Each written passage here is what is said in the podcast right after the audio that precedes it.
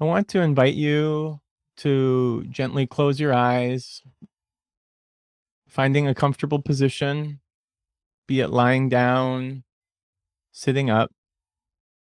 Most importantly, finding your body deeply relaxed.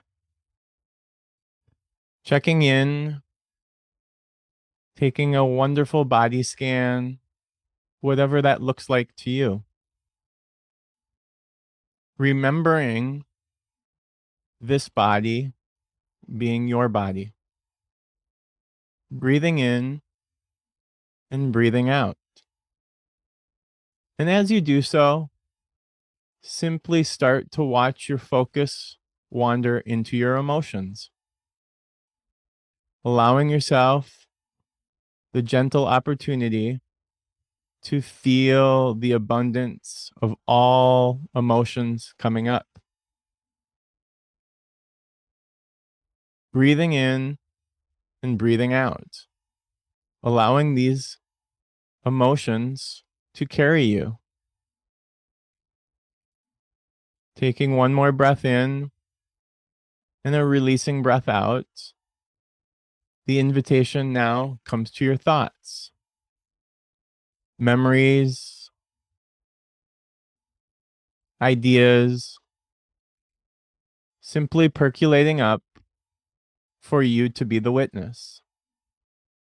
Breathing in and breathing out. And with no rush, absolutely no urgency, take a moment to examine, witness, and honor your body, your emotions, and your thoughts. And when you're ready, opening your eyes to see the room, and most importantly, to see yourself a little differently than when we first started. Hi, it's Ryan. Welcome to your weekly dose of The Psychedelic Psychologist, where I invite my guests to share stories about their psychedelic experiences. We cover a variety of topics, from overcoming addiction and severe depression to finding wholeness and a spiritual emergence. Today's podcast, you're going to hear from one of my guests, Genevieve, who has now been introduced to psychedelics most recently, and she shares the most wonderful expression of her journeys, her experience, and her desire to work with these psychedelic medicines. Genevieve, how are you coming in today? I'm coming in today with a mix of things. I'm noticing both of that eager childlike excitement to talk about this amazing medicine and work, and then also a deep sense of calm and patience. That's above the end. Yeah, this buzz, let's talk, yes. Let's dive in, yes. And then a settling of the magnitude potentially, yes. If I can imagine. There is a yep. magnitude, no? Oh gosh. Yeah, and it fuels the excitement. I love it. I can hear it in your voice. Tell me, would you have ever thought that we would be having this conversation about psychedelic medicines as a healing modality for you? No, I was unfamiliar with it as an option for healing until it just revealed itself to me. I've heard of it before. It was something that you hear about in passing, but my attention never really landed on it as something that was interesting or that I was curious about or that I needed, right? It's information comes in, and I assess whether or not I need it, and then it goes out. And it wasn't until a recent experience a couple months ago that caused my body to just really remember some very traumatic past pain points, I call them, because I think the word trauma is very triggering. So these past pain points came up in my body, and I'm a meditator. I do yoga, very aware of watching the thinker, knowing what my body's up to. And when this provoking experience happened and I went into a panic attack and I couldn't breathe and it was like somebody stirred up my brain. I was watching myself shutting down and numbing. And it was actually worse to watch myself because that awareness was like, oh, things are really bad.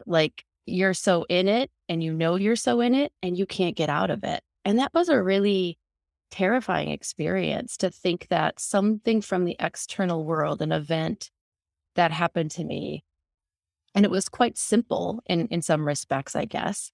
It was an email that I had received that had some information in it that was very critical. And so the event itself wasn't, no one would say, well, that's traumatic.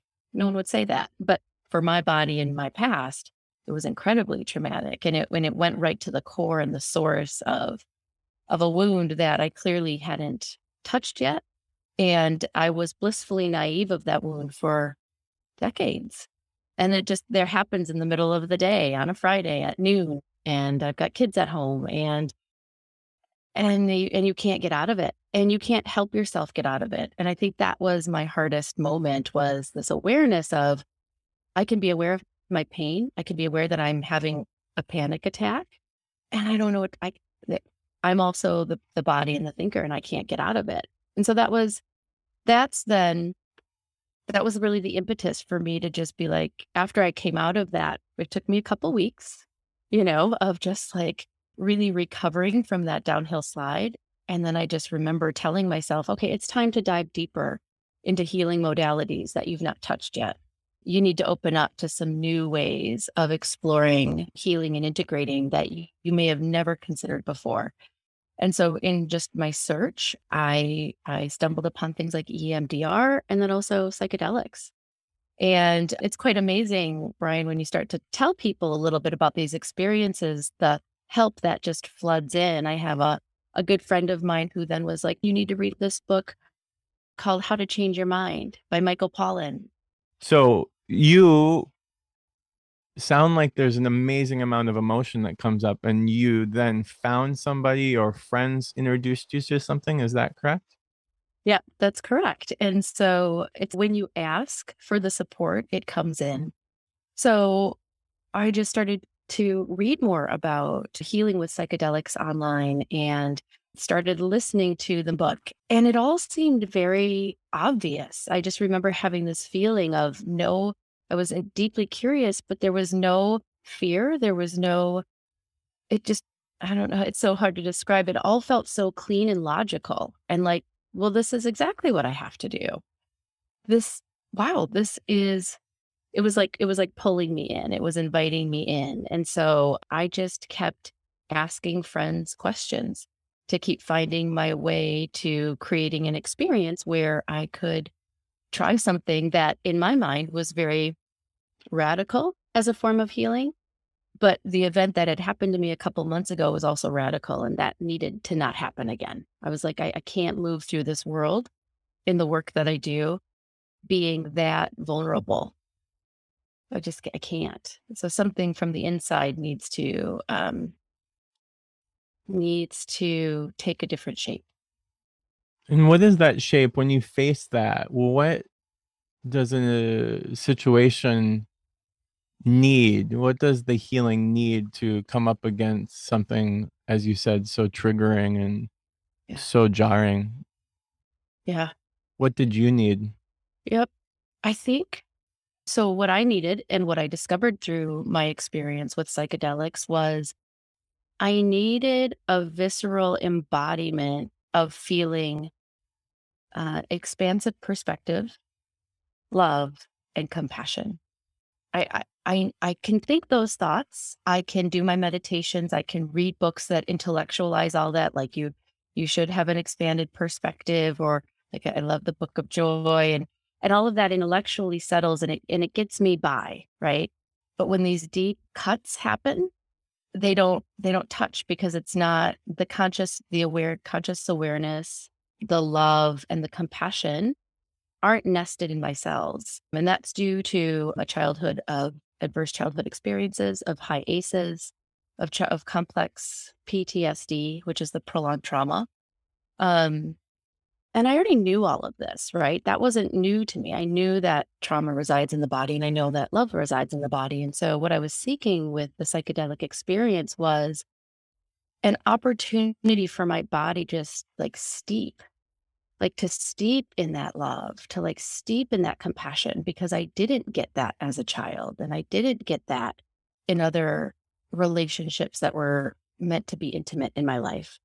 I tried to really create it for myself, like self-love, but self-love can be really hard to create when you don't have a framework or an embodiment of love to build on.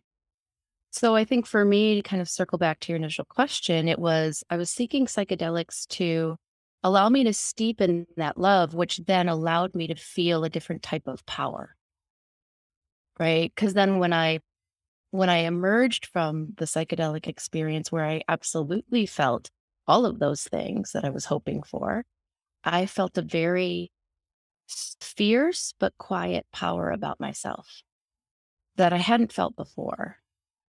And so that changed everything. Whereas now I feel as if I walk in the world with this orientation and an actual body with cells that are filled with perspective, compassion, and love, where I do feel like I'm my own protector.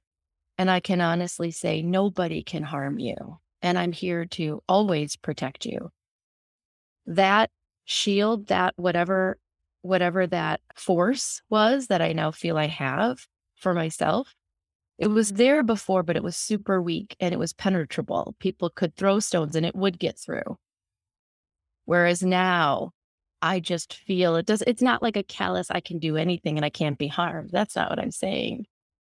But there's just the fiercest form of protection for myself that has been in this integration phase, a really beautiful byproduct of the experience that I hadn't expected.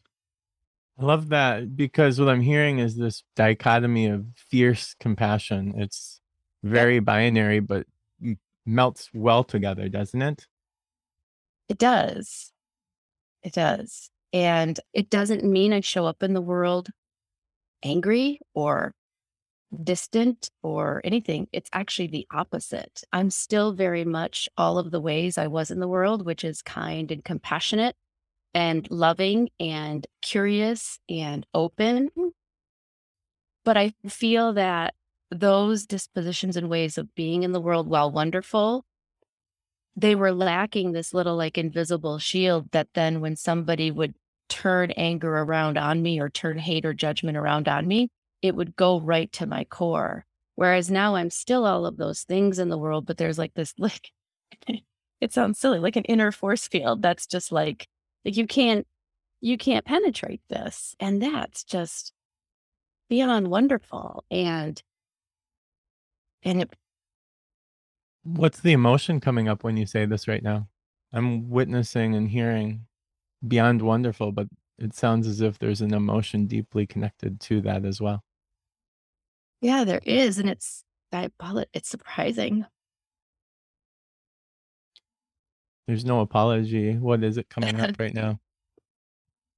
Well, what I'm also discovering in the integration after the psychedelics, and this is why I'm discovering the beauty of this medicine, is that the moments that I was in the state and steeping, right, in that, again, perspective, love, compassion, it's taking multiple shapes now after in the integration phase. And there's no question that one of them is grief. One of them is grief of the lovelessness that I received that left me that vulnerable to the world. And so when there's times when I reflect on how strong I feel right now, and stable and connected, it's very natural to then have my thoughts be like, and I call, just to say to myself, gosh, I'm so sorry that that wasn't built for you over time in your family structure. And so then I just feel this, like these heights of love coupled with then profound awareness of the lovelessness. And so this is the what's being produced in the integration that I didn't anticipate was when I got in the nucleus of my own love and fierce protection. It's both like paving forward a future for me based on like I can walk in the world and feel safe. That's huge. I never knew that. But it's also, Ryan, it's healing the past at the same time. It's like forward facing and it goes back at the same time. So the healing is like, it's bilateral. And I know it isn't linear. I don't know the word for it. Well, that's that infinity looping of back on itself and coming to heal something from the past, and also honoring the trail forward is what I'm hearing you articulate so well. So the emotion is grief. Emotion are these, it's these little moments that I see very clearly the loss and the absence of that in my past. And the grieving, it's allowing me, it's almost like when I feel the grief, the force field gets even stronger. And I'm just like, how can this be? How can this be that, you know, the grief is actually fueling in a very powerful and again, profound, loving, calm, yet fierce way. It's mind-blowing. Is there a intuition that grief is on the horizon, that I'm going to have to look at more things with being fiercely loving and compassionate of oneself? It seems to me that there's something almost wanting to birth itself or exonerate itself within your story.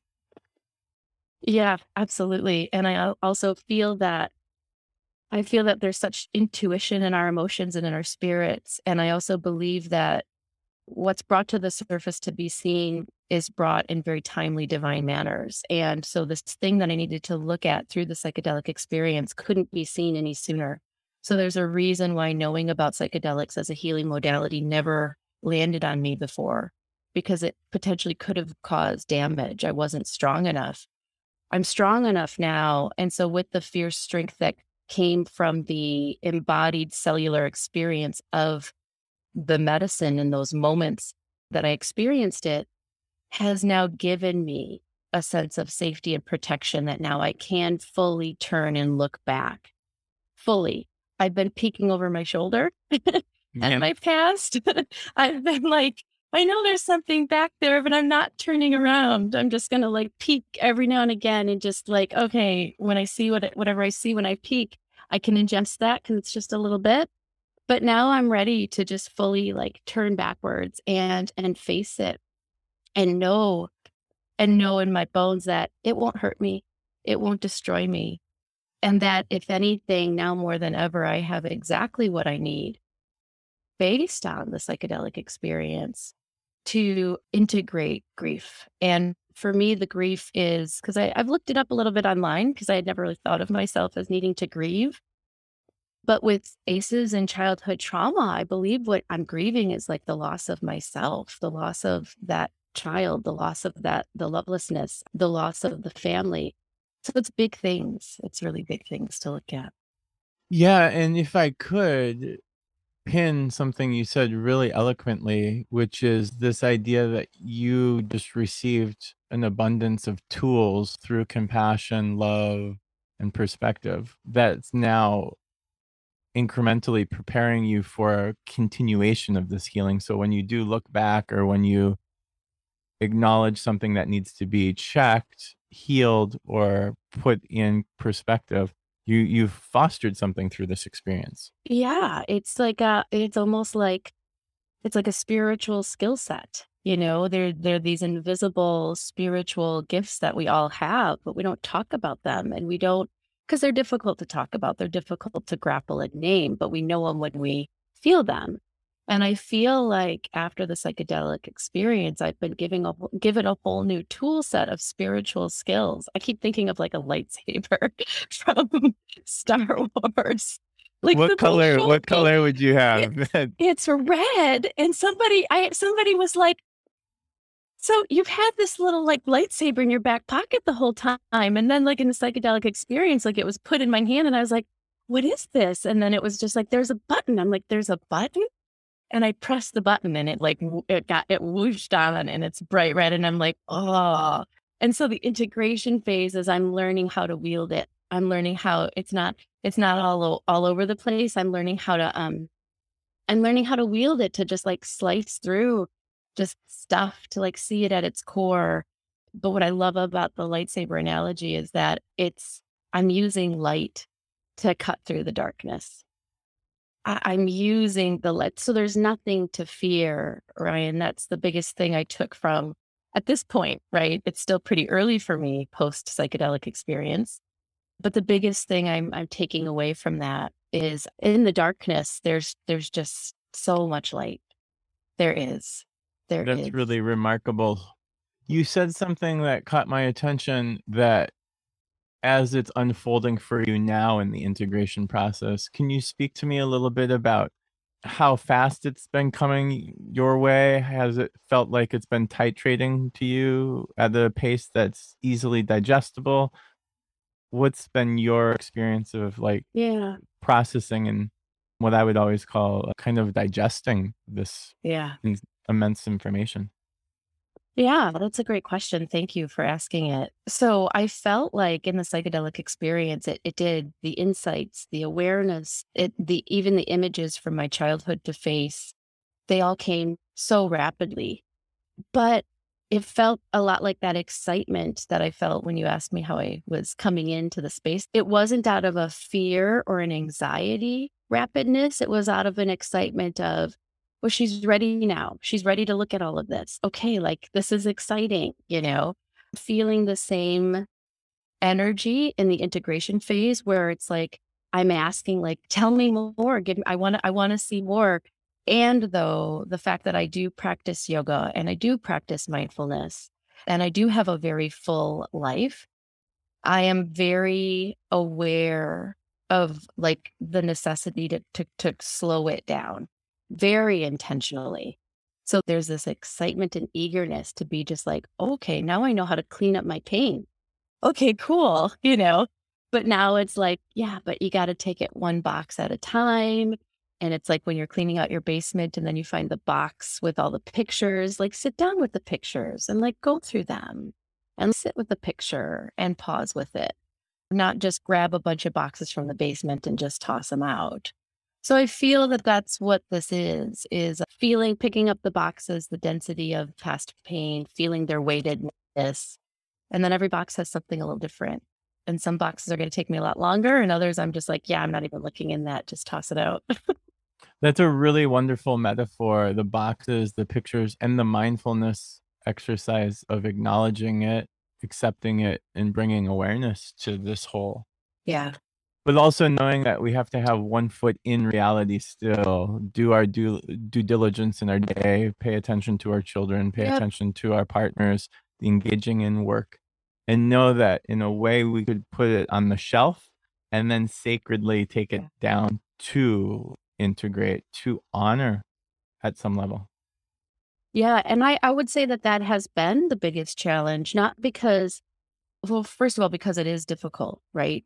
At least for me, when I go in that space of wanting to do that type of spiritual cleaning, I kind of want to stay there. I like it. I kind of like wielding that lightsaber and this is fun.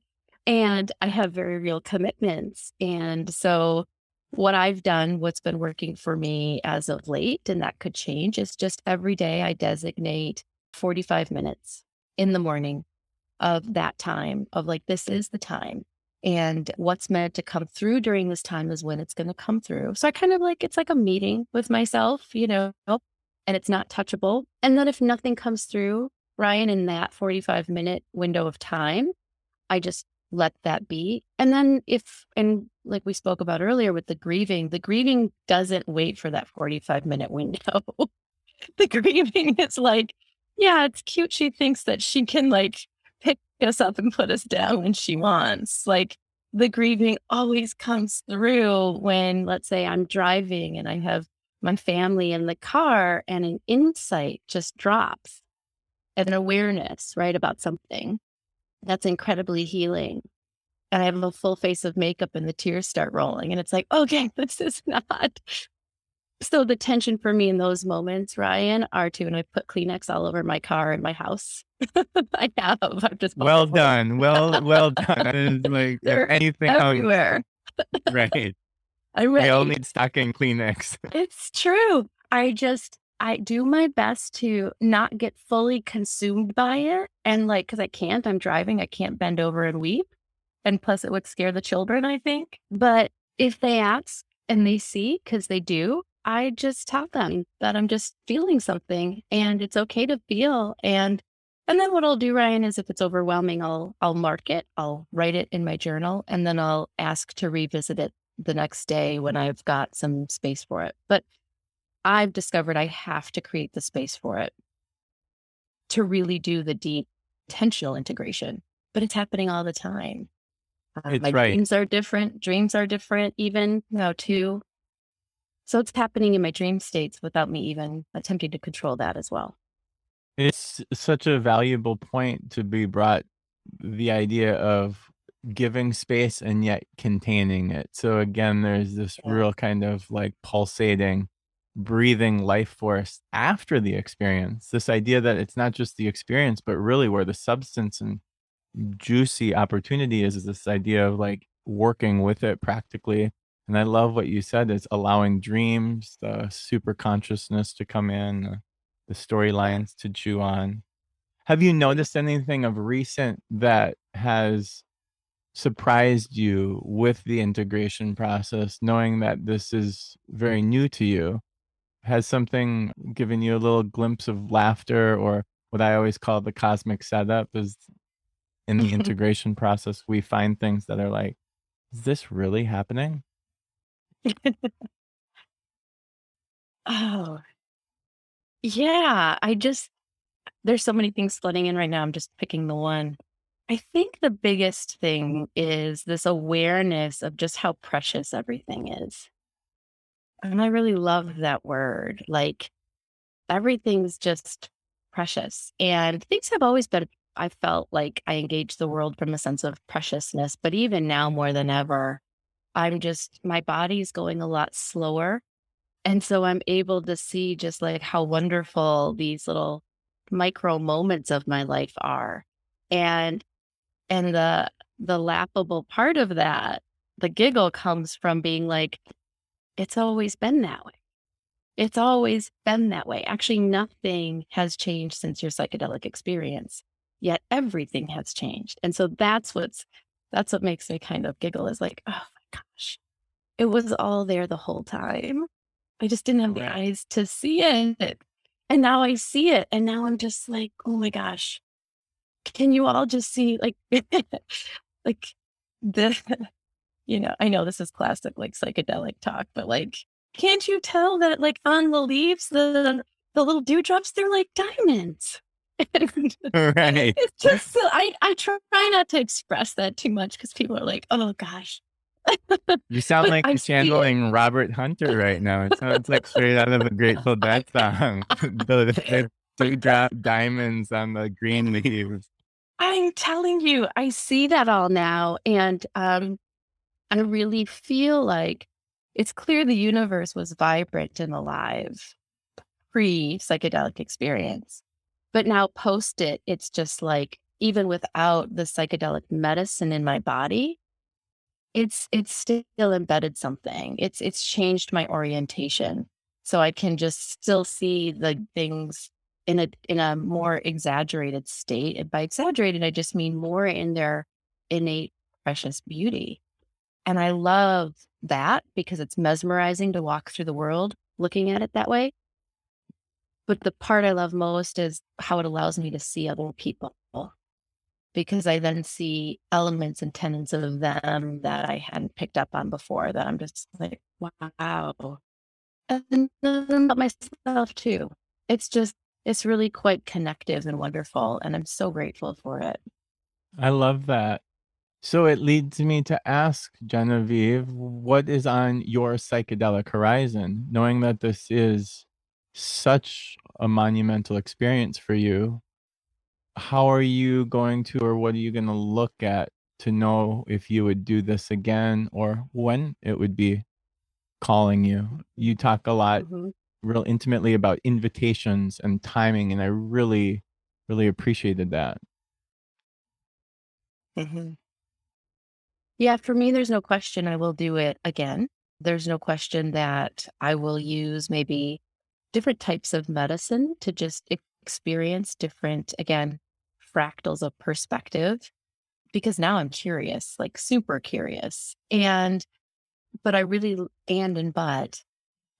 believe in the sacredness of this medicine. And so for me, I'm going to follow my intuition for when it says that you're ready to look at again something big or something else, or you're ready for the next level of perspective expansion.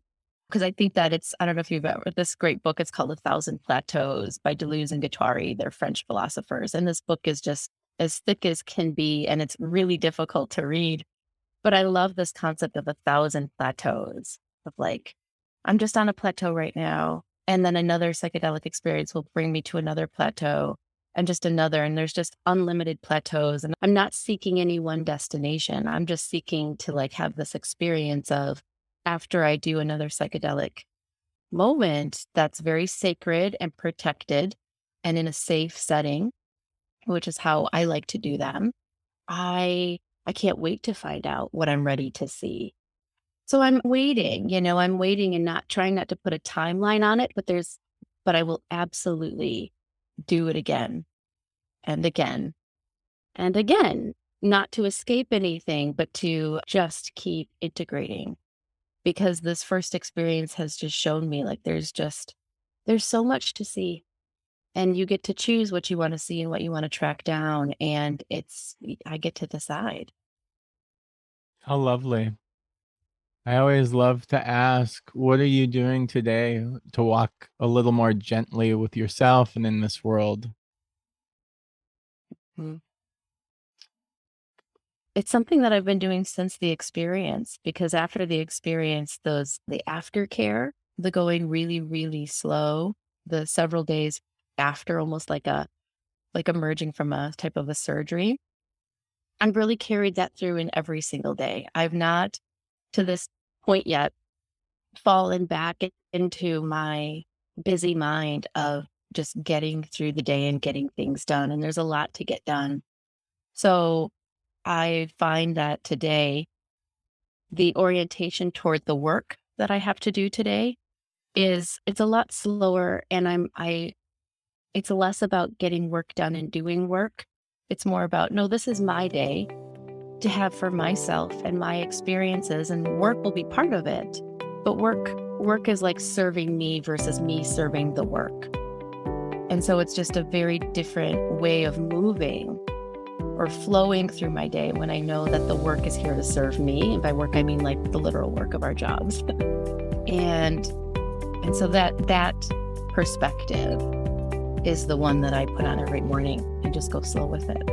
So I intend to do that today because I'm still practicing. That's new. That's very new. It's all just a practice. Yeah, very much still practicing. Thank you for this. You're welcome.